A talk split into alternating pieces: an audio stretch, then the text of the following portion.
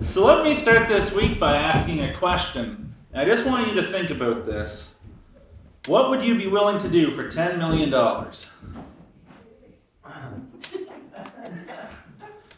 What would you not be willing to do?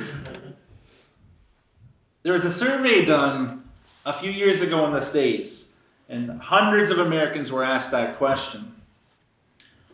They were given a list of options as to what they could do for $10 million in this hypothetical scenario, and two thirds of the people said yes to at least one of the following options. Many of them said yes to more than one. So these were the options and the answers they gave. 25% of them said they would abandon their entire extended family, not including their spouse and kids, but parents, uh, cousins, uncles, aunts, they would abandon all of them for $10 million. 25% said they'd abandon their church. And then it gets a little weirder. Uh, 23% said that they would become prostitutes for a week for $10 million. And this is where I thought it was interesting, and I've, you know, no offense if anyone here is from the States, but 16% said they would voluntarily give up their American citizenship. So more people were willing to abandon their families or to become a prostitute than not give to give up being an American, which I found interesting personally. Um, I guess we're in a bit of a different country, but if I had to choose between being a prostitute for a week and giving up being a Canadian, I'd probably choose the latter. 16% said they would leave their spouse. 10% said they would withhold testimony and let a murderer go free. 7% said they'd kill a stranger. And 3% said they would put up their children for adoption. $10 million can buy a lot of things, that's for sure. But what these people would be willing to give up for it reveals a lot about the destructive nature of greed. The fact that two thirds of people who were interviewed would be willing to essentially torpedo major parts of their lives and what matters in life just for money reveals a lot about the nature of humanity. And many of the problems that we face in the world today can be traced back to greed. Greed is destructive, and, and we see the effects of it all through our world and the way that we treat people on a daily basis. We see the effects of it in the way that we manage our finances. And we also see it on a corporate and national scale even if we generally are good stewards with our finances, and if we're generous in helping others, the very clothes on most of our backs, I would be willing to bet, in most cases, were made by women and children in sweatshops in third world countries, working for such low wages and with such long hours that they are essentially slaves. Companies and nations exploit third world countries all over the world to save a few dollars and increase their profits. The effects of greed are not contained, they're destructive, and they spread like a sickness. When greed guides our decisions, sin and injustice will soon follow because greed is destructive. As Christians, we cannot live like that. We have to be different. And our lives need to reflect Jesus into the world in all that we do, and that includes our wallets, our time, and our stewardship.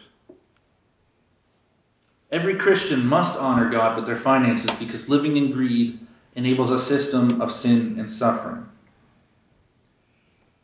So this week we're in James 5, verses 1 to 6, and this is probably one of the most intense passages we have in James. Um, James, at no point in this letter, has let up on us. Uh, it's been very intense the whole way through, and this week is no different. So I'll read this passage in its entirety. He says, Look here, you rich people. Weep and groan with anguish because of all the terrible troubles ahead of you.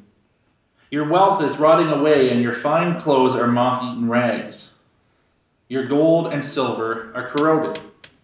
The very wealth you were counting on will eat away your flesh like fire.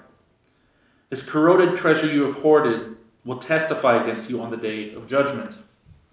For listen, hear the cries of the field workers whom you have cheated out of their pay. The cries of those who harvest your fields have reached the ears of the Lord of heaven's armies. You have spent your years on earth in luxury, satisfying your every desire. You've fattened yourselves for the day of slaughter. You've condemned and killed innocent people who do not resist you.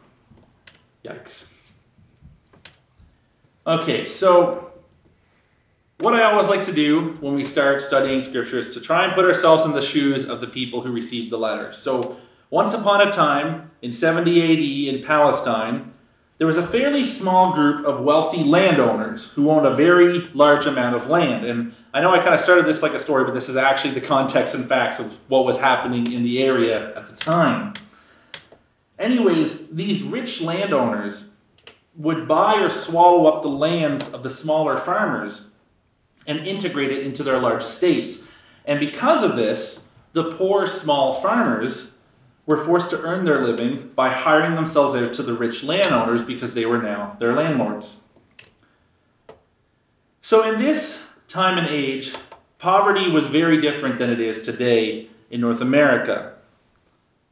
In that time, you were paid at the end of each day, and you would essentially make just enough money to buy a little bit of food for your family for that day's supper. And that's kind of where the term daily bread comes from in Scripture. You literally were asking God to provide your daily bread, your meal for the day. They didn't live week to week or month to month, they lived day to day financially.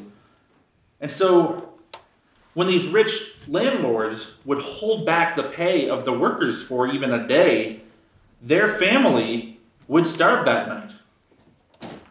Now, we don't know exactly what was happening at the time. Uh, we can kind of tell from our passage and from some of the historical facts and data that we have, uh, we do know that the rich class was exploiting the poor in the area, and they were cheating them in a lot of cases out of the pay that they had earned.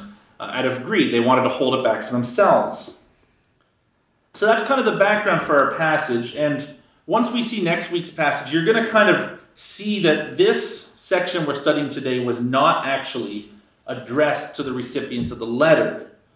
Uh, it was actually addressed to the ones who were exploiting the recipients of the letter. So instead of being a warning, the people who received this letter would have read this with hope, knowing that God knew they were being cheated and exploited and that He was on their side.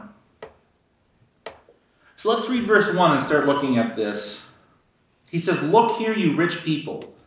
Weep and groan with anguish because of all the terrible troubles ahead of you.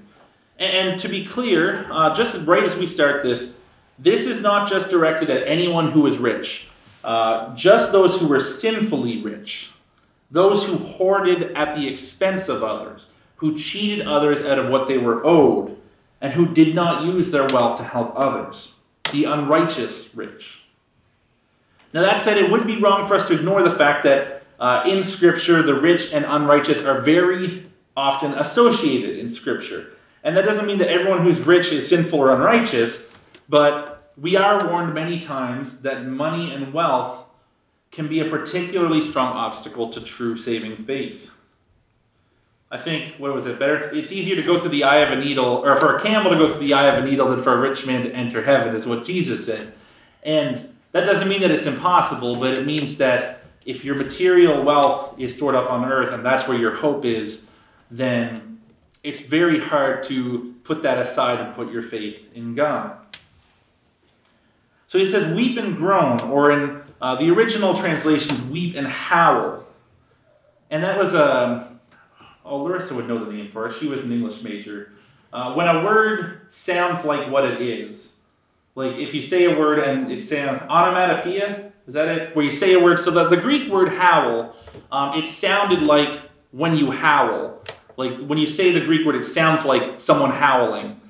Um, so was a very graphic thing to read out loud.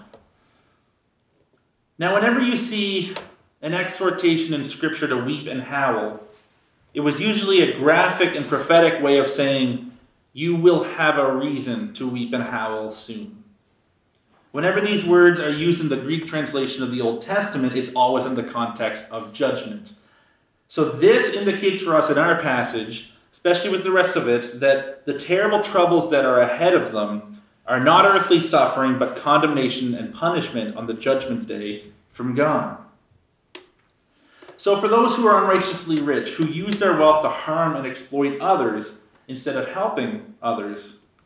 Those who hoard wealth for themselves in greed weep and howl because there is a judgment coming against you that will make you weep and howl.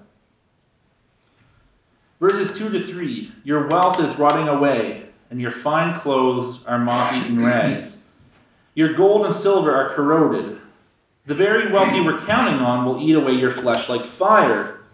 This corroded treasure you have hoarded will testify against you on the day of judgment. And like I said, this is a nice, easy passage this week, so um, nothing intense here. So, this first verdict uh, or judgment against the rich has to do with the worthlessness of the worldly goods that they have so carefully accumulated for themselves.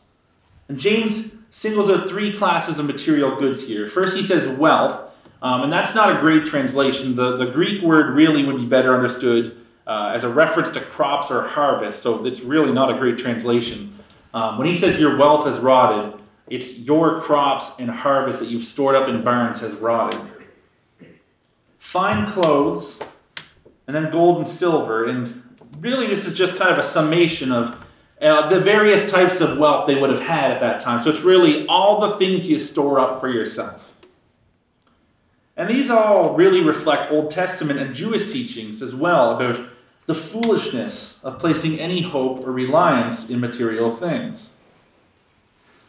And these aren't always, these aren't things we necessarily today consider as uh, signs of wealth. Um, so, like clothing, for example, he changes it to fine clothing here, but originally it would have just been clothing. And to us, that seems kind of weird, like everyone has clothes. But in the first century, clothing was a sign of someone's wealth because most of the poor class only had one set of clothes. So if you even had three or four changes of clothes, you were rich. And that's kind of weird for us to think about today. Clothing was also used as currency or collateral. So when you see the soldiers fighting over Jesus' clothes. So when he says that your clothes are moth eaten rags, it's literally commodities and currency that have rotted. And that's the way we should interpret that statement. Not only will wealth bring no long lasting benefit, its decay will literally testify against the rich at the final judgment. It's the moth eaten rags and the rot and, and the tarnished gold and silver that are testifying against the rich and that brings a guilty verdict upon them. The reason for this judgment may have just been because their efforts went into earthly possessions, but the hoarding of wealth also appears to be condemned because by hoarding wealth, we aren't helping the poor and the marginalized in society. The worldly mindset is that our lives are about securing our own well being, when in reality, when we are blessed with anything, God wants us to use those blessings to bless others, to create an environment around us in which the well being of others and the praise of God is central. So these verses, uh, as you probably can tell, are very eschatological or focus on the end times, the final judgment. Uh, and this is what James has in mind when he writes these verses. It, it's a judgment. By neglecting the marginalized and hoarding wealth, we also store up judgment for ourselves. And the material things we worship on earth will testify against us. And then we get to the crime that they're guilty of in verse 4. For listen, hear the cries of the field workers whom you have cheated out of their pay. The cries of those who harvest your fields have reached the ears of the Lord of heaven's armies. So, this is the crime that they're charged with. They failed to pay the workers who harvested their crops. Now, this is one place uh, in which the NLT does not translate this well. Uh, it says that the workers are the ones crying out at the beginning and that God hears their cries. But I'll read the NIV because it's a little closer to the original Greek and it's a very subtle but important difference. So in NLT, it says that the workers cry out. In NIV, it says, Look, the wages you failed to pay the workers who mowed your fields are crying out against you. So this is interesting because the money, the, the literal coins that you failed to pay the workers, is crying out against you, is what James says. It's a vivid picture. The, the, the coins, um, presumably still in the possession of the rich in their wherever they keep their money, is portrayed as continually and constantly accusing them of dishonesty. It was as though the very coins were crying out the guilt. And the Greek word here um, for the unpaid wages or wages held back, it's actually much better translated as defrauded. It's a very intense word that's used. Uh, and, and, so it, it, portrays a very uh, harsh judgment against the people guilty. And so we talked about at the beginning when the rich failed to pay their workers, it wasn't a matter of simply paying your phone or power bill on time like for us. The families of the workers would starve that night. And this is a society where credit was not readily available. If you failed to pay your workers promptly, it would jeopardize lives. And this is why sometimes it's kind of hard for us to understand, but in Scripture and in the Old Testament in Israel, withholding wages was not just a sin, it was listed among the worst of sins known to them in the Old Testament. And it is a bit of a cultural hurdle we have to jump over. Because, like I said, by comparison, even those of us who live in Canada in poverty are rich by first century standards. We can't easily understand why withholding one day's wages would have been treated as harshly as murder in Israel. But what we have to realize is they could very easily become the same thing. Withholding wages could easily become a death sentence in the first century. Now, the encouragement here for the recipients of the letter was that God had heard their cries. They've reached the ears of God. And in this case, NLT translates it a lot better because uh, the best, the most literal translation is the Lord of hosts. Uh, and the best way to translate that into today's language would be the Lord of heaven's armies, or the Lord of the armies of angels. And it gives a lot more intimidating message. The cries of those who have been wronged have each the ears of the one who commands armies of angels, and he will come to defend the oppressed on the last day. Then verse 5 says, You have spent your years on earth in luxury satisfying your every desire. You fatten yourselves for the day of slaughter. So, this is the first of two accusations and indictments against the unrighteously rich. Uh, their, their indifference that they had towards their fellow humans was rooted in their self centered pleasure and luxury, and it was at the expense of their workers. But in their unrestrained indulgence, they have stored up judgment for themselves. I've talked many times about how God is always most concerned with the hearts of his people. Uh, it's not about putting on a, a, whitewash show. Where's your heart? And so in this case, it's very interesting. The Greek literally reads, You have fattened up your hearts in a day of slaughter. The heart was viewed as the center of desire. And here the rich are pictured as giving their hearts everything that it desired without a single ounce of restraint. the last days have already begun. Scripturally, the last days are considered the period between Jesus' resurrection and his second coming. So, really, for them, the judgment could begin at any time.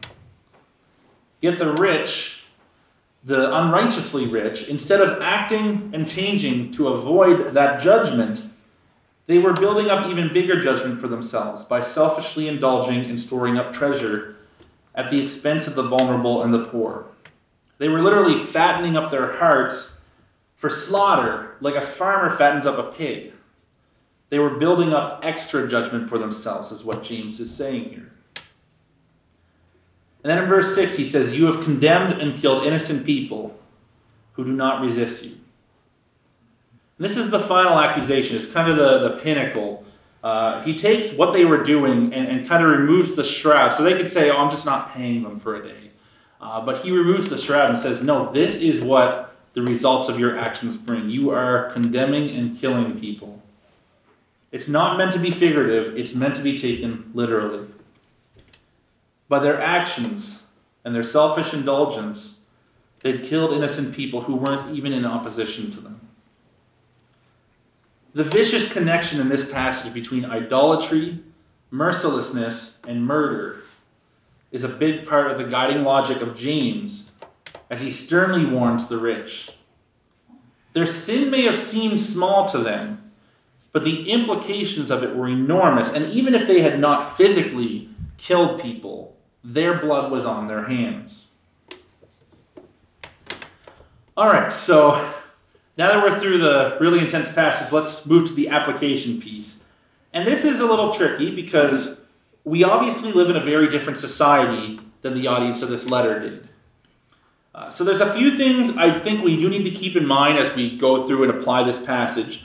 Uh, while this section was not addressed directly to the letter's recipients, it was addressed to those who were oppressing the recipients.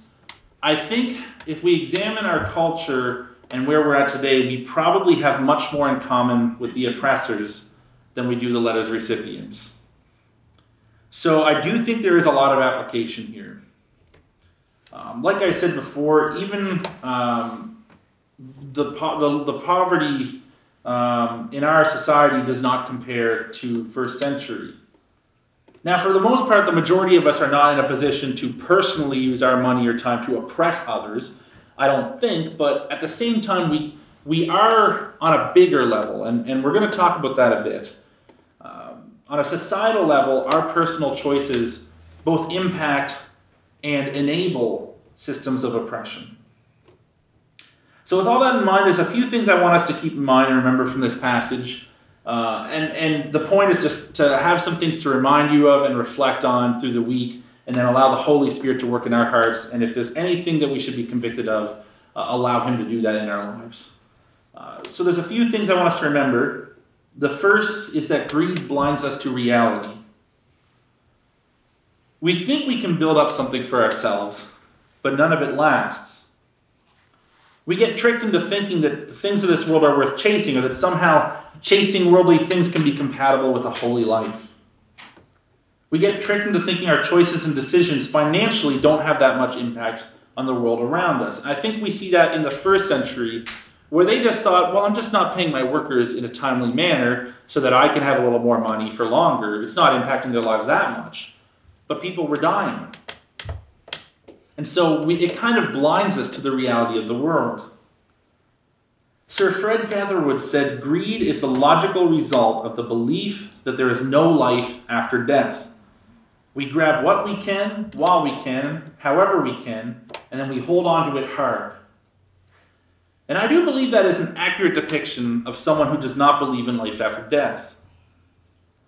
But I also think that even though we do believe there is life after death, sometimes we fall into the trap of living like there isn't. And when we let greed control our lives, or coveting, it actually blinds us to the reality that the things of this world don't last and don't matter. It deceives us. The second thing I want to, uh, to remember as we leave is that greed causes us to sin against our neighbor. This can happen in a number of ways. First of all, it can cause us to sin against our neighbor directly. And that happens when we're convicted to help someone who is poor or in need, but we ignore that conviction. Remember last week, it is sinful to know the good you ought to do and then not do it. This can also be the stewardship of our time as well as our money. How we use what we are given directly affects others. If we keep it for ourselves, we're not helping others, or we might be directly uh, impacting other people's lives in a negative way. If we spend all of our time and money on our own comforts and indulgences, when we have extra money after we pay our bills, is the first thing you think of to spend it on something for yourself or to squirrel it away for a rainy day? Now, there isn't anything wrong with that inherently. In fact, I would say saving money is a good financial practice. And I think too that it's good to you know treat yourself once in a while. That's that's a good thing. But if that is always what you do when there's a little extra money and you never think to yourself, how could I bless someone else with this? If you if that never even crosses your mind, then I would suggest that we are much more focused on our own desires and comforts than we are on helping our neighbor. There was a couple at a church I used to work at a few years ago, and they actually they were a great couple. Um, they had a whole separate bank account that they would dump extra money into when they had it. Now they still save money for themselves and they still put money away. Uh, they still would treat themselves, but when there was extra money and they knew, I don't need this for myself, they would put it in this bank account. And this bank account was specifically intended for blessing others in need. So if someone needed winter tires, they'd just buy them winter tires. If someone needed groceries, they'd just go get them groceries. And the money added up a lot quicker than you'd imagine. And when it was set aside, they didn't even miss it. I'm not saying that we should all open a new bank account, but it's about the heart. And there was definitely something about their hearts in that which preached the gospel to many people through their love and their actions. So the first way we can sin against our neighbor is directly. The second way is indirectly, or enabling a system that exploits the poor. And this is a little more complicated because, especially in our society, it's very hard and potentially impossible to not partake in that type of scenario, that kind of society. But I think it's worth looking at as we consider this passage and consider our roles as well. We may not be personally guilty of directly exploiting others to make us rich, but I would be willing to bet, like I said, probably the majority of our clothes were made by women and children in third world sweatshops. And then it came out on the news this week. Superstore had to pull, or was it just Loblaws, like the bigger. Anyway, grocery store, they had a bunch of tomatoes and tomato sauce they had to pull. It was discovered that it was processed and grown through slave labor in Asia. And all this so that a big corporation can save a few bucks. We may not be personally and individually responsible for creating these systems. And I wouldn't even say that it's necessarily possible or our job to personally and individually fix the whole thing on our own. That's not something I think you can even do, but our decisions and actions definitely enable and sustain these systems of exploitation against our fellow humans. I think that's something that we should be thinking about and considering as well in the decisions we make. The third and final thing I want everyone to kind of take away and think about as you go this week is that greed stores up judgment for ourselves. Now, before I say anything, uh, it's time for my weekly reminder that we do not earn our salvation. It is a free gift, and not being perfect does not mean that you have a one way ticket to hell or anything like that. It's, it's not about running a perfect race, it's about running the race, period. You may fall, that's okay. Now, that said, we have to remember that God is concerned with our hearts and that faith without works is dead. And if we say we believe, but in our lives we no way reflect that belief, then we should be concerned. We live in a society completely built on greed. And again, the things that we enjoy are not inherently sinful, but when our actions, born out of greed, cause harm to others, James says the cry of injustice reaches God's ears. He hears them, and he will not ignore them. Salvation is a free gift, but even so, I do not think this is a warning we should take lightly. So, to conclude this week, what you should remember above all else is that greed is destructive. In the pursuit of greed, people are willing to give up their families, prostitute themselves, give up their citizenship, even kill somebody.